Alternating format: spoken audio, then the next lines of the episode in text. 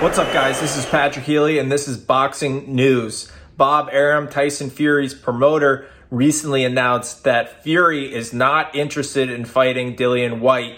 He wants to fight Alexander Usyk. The recent news of the WBC postponing the mandatory challenger in Dillian Whyte looks to tell us that Tyson Fury is willing to drop the belt. He's willing to vacate. He wants to fight Alexander Usyk. He cares about being the lineal champion and not so much about just holding on to a belt.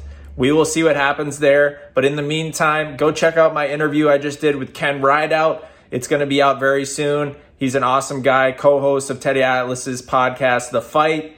And he's got a very interesting story about how he got there, how he's a leader in business, and his incredible achievements in marathons and Ironmans as well. So go check that out on YouTube right now.